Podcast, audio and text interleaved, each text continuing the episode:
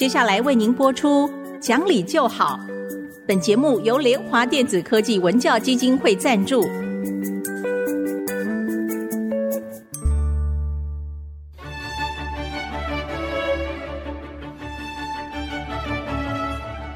在日常生活当中，人们的不理性行为经常是隐藏在看似理性的包装和掩盖之下，很难被察觉。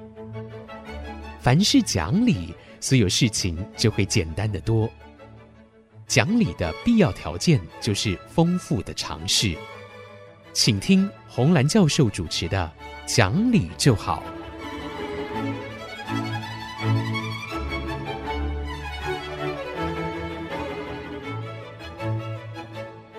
这里是 IG 之音竹科广播电台 FM 九七点五，各位听众朋友您好，您正在所收听的节目是讲理就好，我是红兰。听众朋友好，我是田丽云老师好，田老师好，老师，我前几天呢、啊、遇到了一个专门教孩子们做木工的老师，啊、我原来想的比较简单，嗯、想说小朋友的作品嘛。嗯嗯后来发现不是这样，这个老师付出真多，而孩子们的作品让我极为惊讶。Uh huh. 有不少的人是会收藏他们的作品哦，在家里面不但可用，还非常的美。我上班的地方地下室有一个小小的会馆，它里面就有几张椅子、桌子是这些孩子们做出来的，我非常惊讶。我好像有听过耶，一个就豫东国中的那个裕东国中啊。哎呀，这个真的了不起！这老师姓王，对不对？对对，没错，对对对。所以我就 立刻抓着他，我说：“来来来，我现在一定要跟你做一点访谈哦，我太想了解你的故事了。”所以老师，我们现在节目中就播出他的访谈，好不好？好好好，谢谢。我们现在在节目现场的是有着金牌木工之称，而且拿过不少国际大奖的一位很棒的家具设计师。他叫做王嘉娜，可是很多人听到他名字的时候，会称呼他是王老师。是的，这是一位很特别的老师，不但自己本身那么精彩，而且他带出了一批极为优秀的年轻孩子们。当然，这过程中有很多的辛苦。我先欢迎王嘉娜老师。我想请教啊，您所带领的这个团队所在的豫东国中是一个什么样的学校？嗯，豫东国中它其实是在花莲县南区，为属于玉里镇比较东边的地方。嗯，嗯那我们玉里镇是在嗯秀姑峦溪以西，然后豫东国中这个地方就是在以东的地方，我们俗称河东地区。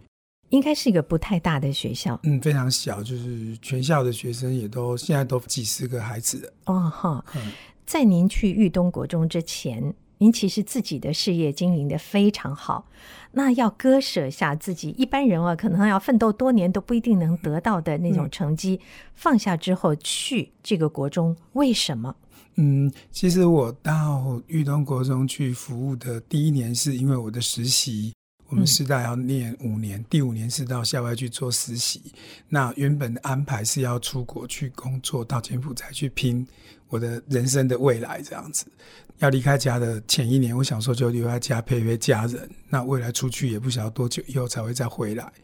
那我就到那个地方去，是当时心态上是也可以说是去玩耍、去探索。虽然说我在玉里镇出生长大，其实对于河东地区一样是非常的陌生，因为交通的不便，没有直接的道路或桥可以通到那个地方去，所以只能够在秀姑峦溪的西边眺望东边的那个河东地区。所以您到学校的时候，就锁定了要教孩子们木工，还是没有？嗯，当然没有。我想说，就嗯，我的心态上就是，其实我刚刚说的，像去玩耍，去去体验一下，嗯嗯去看看这些乡下孩子的故事这样子，然后慢慢的去认识他们，之后走到他的家庭里面，然后看到他们的现况之后，我才决定我要留下来陪这群孩子。您说看到他们的现况，什么样的现况？有你会发现说，这家里面可能是没有父母亲的，家里面都都是阿公阿嬷这种隔代教养，嗯、要不然就是单亲，甚至继亲。有的时候到很多孩子家，他其实连自己的房间、连书桌都没有，是趴在地上做功课的。嗯，从小就是因为在课业上没有人去做引导，或者他们学习的能力就非常的。差，然后表现出来的那个成效也不佳。那原因就在于他们可能没有一个真正有功能的家庭。嗯嗯，是因为这样子，我才决定说，我留下来告诉他们一些事情。因为我跟他们一样，都在狱里出生长大，嗯、然后我到外面去求学。嗯，那你怎么会选择？木工这件事，嗯，因为我本身以前的养成，我的我的自我的训练，就是我也是我们中华民国的那个国际技能竞赛的代表队的选手啊。哦、那在这个方面，在专业度来讲的话，相对比较高。那我想说，做木工来讲的话，其实我的动机是让孩子能够动手做。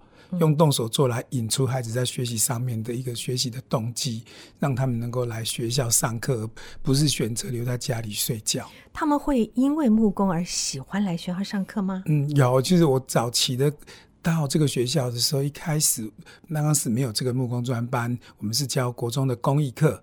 当时我就发现有些孩子一个礼拜只来上这两节。然后上完之后又翻墙逃走这样子，因为其他的课业他完全没有兴趣，再加上家庭没有功能，所以他可以选择自由来学校，甚至在家里睡到自然醒。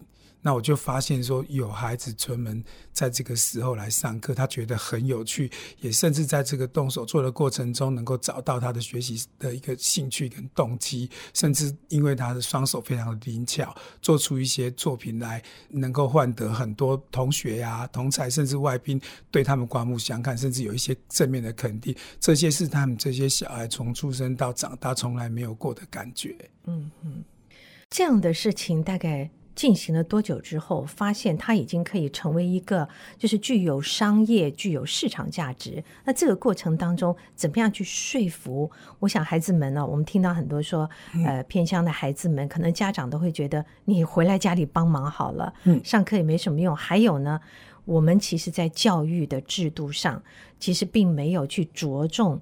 所谓的因材施教，就是嗯，他该学习记忆的，嗯、是你非要逼他去念课本，其实这种情形应该会让很多孩子打退堂鼓吧？是啊，就是在学习的这个制度跟场域里面，其实是蛮单一的，除了学科之外，其他都是不重要的东西。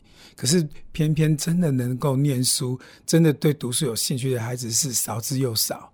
其实其实都在陪着那那些少数的孩子念书，就对很多孩子来讲，其实很压抑。嗯，因为在这个过程中，没有一个孩子天生就想要放弃他的人生跟他的未来，他也想要在学习的上面能够得到一些成就感。那如果有这样这样的课程是导入在正常上课里面的内容的话，我相信有成就感的孩子会大大的增加。嗯，可是设备是一个问题哦。是。木工不是我们想象的，就有一把锉刀或者什么雕刻刀就行。嗯嗯、他要的设备包括环境，你要怎么去解决这个问题？这个东西就是过往在学校的过程中，我是用十二年的时间，每年去写计划，去找经费来买设备，哦、给自己的目标就是一年我要买一部机械。嗯、那当年如果争取到的经费多的话，就买昂贵的。再没有的话，我就买再小都没有关系，就是让自己有达到自己的一个目标，嗯、然后就这样走了十二年，嗯，然后就把那些木工的基本的设备哦，就是基础架构出来，然后能够开班，然后让这些孩子开始进入另一个领域的这种学习。嗯哼，您说一说这十二年的故事，不管是成功、挫折，或者受到帮助，嗯、或者说你你可能会陷入困境等等。是啊，这十二年就是在。在筹这个设备、这个资源的这十二年，我还是用嗯社团啊，或者是一些课后，甚至中午休的时间，然后用木雕的方式，让这些孩子进到工厂去做学习。嗯、那可能我就导入一个一个课程，就是把全校所有班级的门牌跟各处室的门牌都有这些孩子一刀一刀去雕琢。嗯、那其实最直接，他们雕刻完毕的这个成品，当它挂在这个教室的。那个门上面的时候，其实最感动的就是做这个门牌的孩子，他是从来没有过他自己的作品能够高挂在那个上面，其实激励了这个孩子继续往下走的一个动机跟一个毅力，这样。孩子们的作品实际上有商业价值了，就是说可以卖出去了。嗯嗯、当时孩子们的反应是什么样？我觉得一定很兴奋。所以这些孩子是狂喜啦！他们从可能国中一年级的时候就看着他们的学长姐在工厂工作，可是他们不敢靠近，因为学长姐很凶。很凶的原因，其实是要保护那个家具。所以当他们知道可以卖，甚至有人愿意买他们东西的时候，其实去激励了好多孩子的那个内心。甚至我们在华山展览的过程中，有民众愿意买他们的餐桌餐椅的时候，我们就会主动的去问那个那个购买的朋友说：如果可以的话，你能不能让做这一组家具的孩子到你们家跟你们？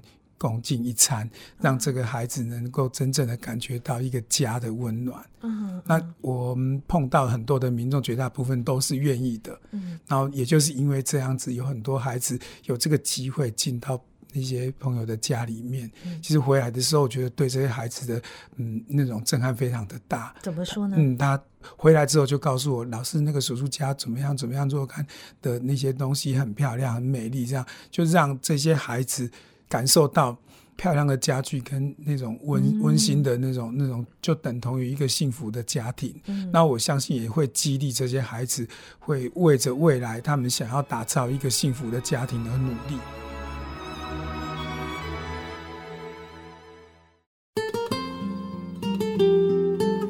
欢迎各位再回到讲理就好的节目，我是红兰。这位王老师真的啊，了不起，对。他原来自己有很高薪的工作，据我所知，他那时候月薪已经到二十万，他放弃了去教这些孩子们，然后他还成立了让别的孩子也可以学习的一个工作坊，而且他还有一个很动人的点灯计划。那我们就来听接下来他的这个谈话。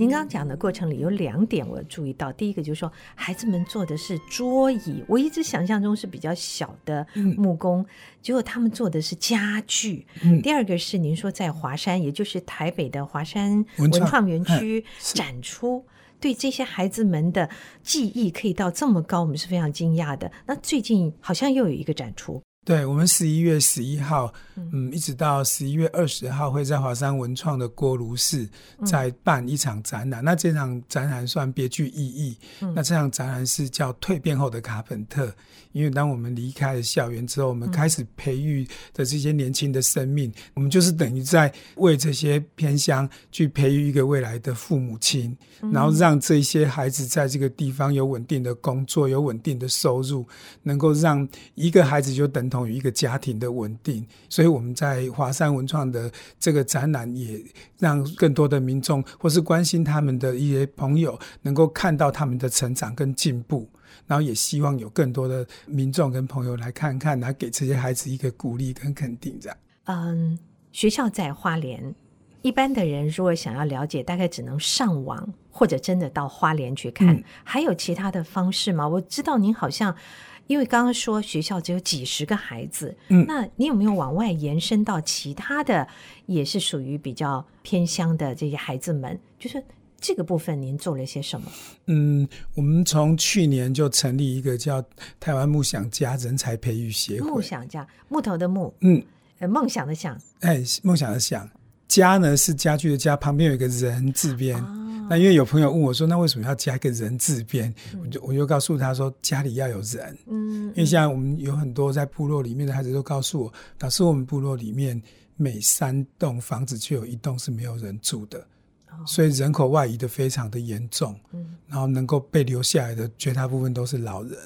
嗯，哦，或他们过得很辛苦。嗯，而且家具就是要一家人一起使用的 一些用品啊。好，所以一九三是一个。呃，培训计划吗？嗯，一九三那个是一个我们在培训这些孩子们专业技能的一个一个小工坊，然后他们在这个工坊里里面受很专业的训练，然后提高他们在制作家具的能力。那我们也期盼，因为这样子长期的训练，我们花了非常多的时间，也希望他们能够成为一个非常好的工匠。一九三小松烟是在台北的松烟文创吗？嗯，不是，就是小松烟是在花莲县的玉里镇、哦、啊，玉里镇松浦里的一个一个地方。那个它是嗯一个公部门的闲置空间，哦、以前那个空间是拿来放烟草的仓库，嗯、所以因为这样子，然后当地的社区发展协会就把它取名叫小松烟这样。那如果说呃有家长觉得自己的孩子也希望他们能够接受到一些这样的记忆学习的话，嗯、你们收外面的孩子吗？嗯，像我们现在基本的能力跟资源现在目前还不足。其实我们每年都有很多来自于台中北部的家长都带着孩子过来这边观摩来看看。其实我们现在也不断的要。接下来要有一个扩厂的一个计划，嗯，嗯，我们未来会在花莲的最南端，在富里，再筹建我们第二个学习的工厂。那那个工厂预计我们资金募好，如果成立之后。起码可以提供超过二十个工作机会。嗯，那这个时候，我们这个地方其实我们跟学校都有一些比较密切的合作，我们可以提供更多的机会、跟条件、跟资源，来帮助校园里面的孩子提早去做接触，或是对这个有兴趣的的孩子、青年，能够一起投入在这个地方。除了自己能够学习到专业技能之外呢，也能够为自己的家庭注入一个稳定的力量。嗯哼，我知道您还有一个。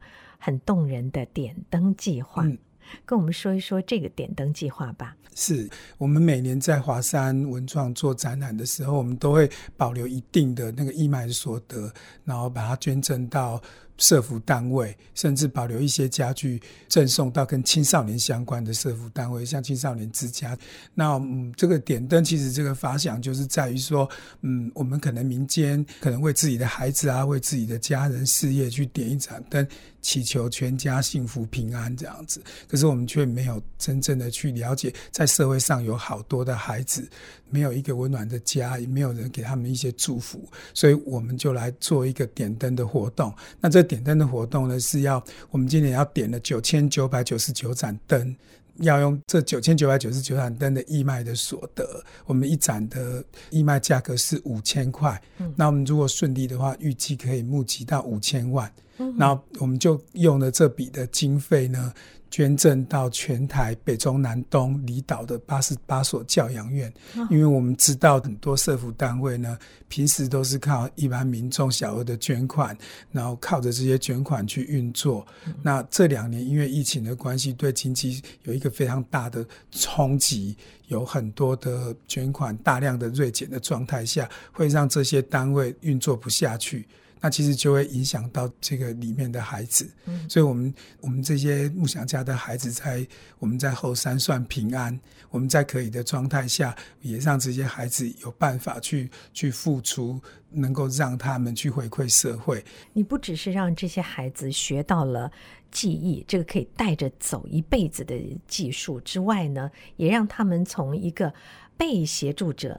变成了他们可以分出去照顾别人了，嗯，他的能力已经可以去照顾其他的人了。嗯，这个对于生命来讲是一个极大的转变，而且是一种很具重量的学习。嗯，因为我发现很多的孩子从小可能是因为我们都在偏向，其实受到很多的单位的帮助。我在每年在展览的时候就发现说，这些孩子他们除了得到成就感之外，我们义卖也有那个义卖的所得，我们就希望说鼓励这些孩子也能够如同别人帮助他们般的去帮助别人，甚至帮助和和他们有相同过去跟命运的孩子。其实我我到这个学校的时候，我发现有好多的孩子。其实都受到很多社会上的资源的协助。我从他们很小的时候就告诉这些孩子，如果可以的话，我们不要别人这这这方面的补助，我们有志气一点。其实这些补助就像一个轮椅一样，嗯，我们坐下去就站不起来了。嗯，我们如果不要这个补助，靠自己的双手好好的去努力，将来一样会有一片天。我们应该把那个补助留给真正需要帮助的。的孩子或者是个人，而我们自己好手好脚的，应该要自己学习更多的技能，未来还可以再回馈社会。嗯哼，您现在好像结束在学校的工作了，是吗？是，为什么呢？因为我在这二十五年的服务的过程中，我发现，嗯，我即便都没有放假，我都留在学校陪这些孩子，其实我都没有办法改变他们的命运。然后我们办的这个。家具展，让他们在华山展览获得很大的成就感。我感觉好像放了一场烟火一样，哦，回了学校又没了。然后接着这些孩子还是会面临生活的问题，他一样要北漂到都市去工作，嗯、然后他们家里的老人很多的地方都没有办法得到很好的照顾，嗯、而且这些孩子学习不良的或是学习能力差的孩子，每年都不断的在产生。其实真正的问题在于这些孩子没有一个有功能的家庭。如果我们真的要提升这些孩子的学业能力或是学习的成果的话，应该是要到他的家庭，先去把他家庭不足的部分先去建立起来。那我的想法就是，先让他们有一个有功能的家，先去培育一个未来的家长。这些家长将来好好的陪伴他的下一代，他的下一代在学习的成果上一定会有大大的提升。嗯哼哼。再为我们介绍一下十一号的这场展出。嗯，在十一号这场展出的话，我们在华山文创展出的那个家具的内容，就好像一个家，就像我们跟这些孩子讲的，让他们感受到的这个一个家里面有客厅、有餐厅、有书房、有各个面向，包含一些装饰品、小物件，全部是孩子做的，全部都是孩子制作的。嗯我们也希望说，嗯，长期有在关注卡本特的民众跟朋友，能够来回来看看这些孩子进步了吗？还有没有什么需要再改进的？随时都可以给我们一些意见。我们非常感激大家。这位王老师真的很了不起。各位听众朋友，如果你有能力，就帮他点一盏灯吧。最主要是他要。把这些墓道的权是给全省的八十多座育幼院，他不是自己给自己的这个学校用，这点让我也很感动。是的，是的，哈。十一月十一号开始，他 们在华山文创，在原来的锅炉室很好找啦，就是去找就知道。如果大家有空的话，他们有十天的展出期，好好，可以去给他们加油打气。是是是，好，那我们今天就跟各位谈到这儿。朋友们，如果想重听一遍今天的节目，可以上爱惜之音的 Podcast。好，我们下期再会，再会。本节目由联华电子科技文教基金会赞助播出，用欣赏的眼光鼓舞下一代。联华电子科技文教基金会邀您一同关心台湾教育，开启孩子无穷的潜力。